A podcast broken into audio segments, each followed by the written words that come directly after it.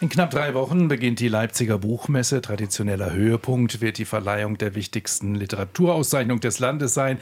Der Preis der Leipziger Buchmesse nämlich. Heute hat die Jury bekannt gegeben, wen sie in den drei Kategorien Belletristik, Sachbuch und Übersetzung nominiert. RBB24 Literaturexpertin Nadine Kreuzzahler ordnet diese Liste ein. Hallo Nadine. Hallo. Hat dich da was überrascht? Ja, mich hat überrascht, dass diesmal auch ein Comic als bester Roman nominiert ist. Das hat es noch nie gegeben geben bei diesem Preis. Äh, Im vergangenen Jahr war zwar bereits eine Graphic Novel als bestes Sachbuch nominiert, aber jetzt eben ein Roman sozusagen, ein Bilderroman und zwar von Anke Feuchtenberger. Jahrgang 63 ist sie in Ostberlin geboren und ihr Roman, Bilderroman Genossin Kuckuck ist wirklich ein komplexes Werk mit fast 500 Seiten. Es erzählt von Kindheitstraumata und taucht tief in die deutsch-deutsche Geschichte ein. Und insgesamt hat mich überrascht, dass die Jury sich doch sehr anderen Formen öffnet. Ähm, als bestes Sachbuch ist zum Beispiel auch diesmal ein Hörbuch nominiert, und zwar ein Gemeinschaftswerk verschiedener Herausgeberinnen und Herausgeber. Der zweite Teil der Jahrhundertstimmenreihen, also deutsche Geschichte, in über 400 Originalaufnahmen, diesmal von 1945 bis 2000. Spannendes Audioarchiv, mhm. aber lass uns zurück zu den Romanen und Erzählungen kommen. Wohl die spannendste für die meisten Hörer, jedenfalls die Bücher lesen. Den Comic hast du schon erwähnt. Was sticht noch heraus aus der Liste?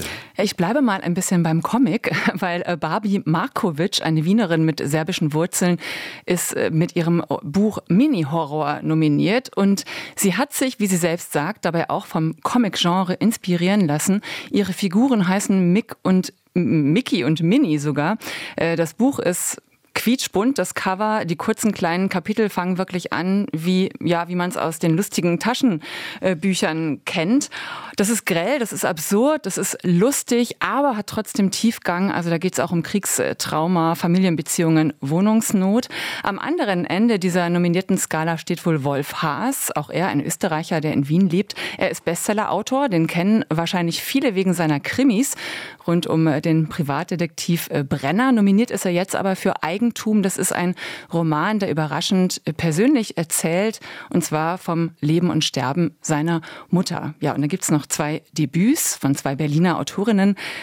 Äh, da ist einmal Inga Machel mit ihrem Vater, Sohn und Trauerroman auf den Gleisen und Dana Vohwinkel mit Gewässer im Ziplock.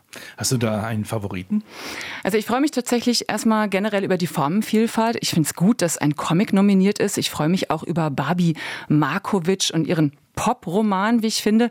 Ich bin gespannt, wie die Jury dann auch, ob sie dann mutig bleibt, auch bei ihren Entscheidungen. Für mich ist aber Dana Vohwinkels Gewässer im Ziplock ein heißer Favorit, ein Debütroman, der sehr erfolgreich ist, auch schon bei Leserinnen und auch bei der Kritik.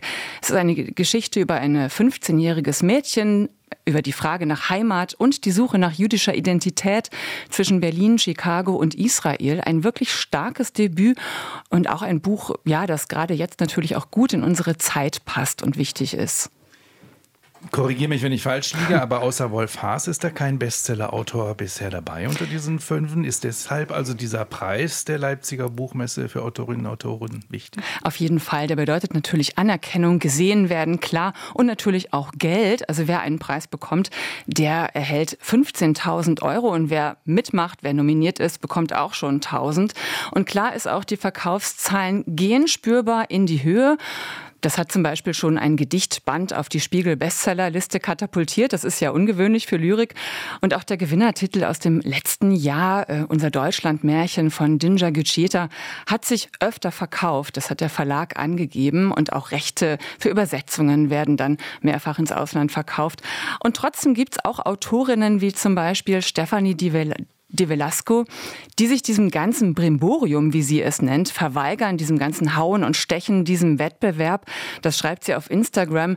Die hat ihren Verlag äh, gebeten, ihren Roman erst gar nicht einzureichen für den Preis, weil sie da eben nicht mitmachen will.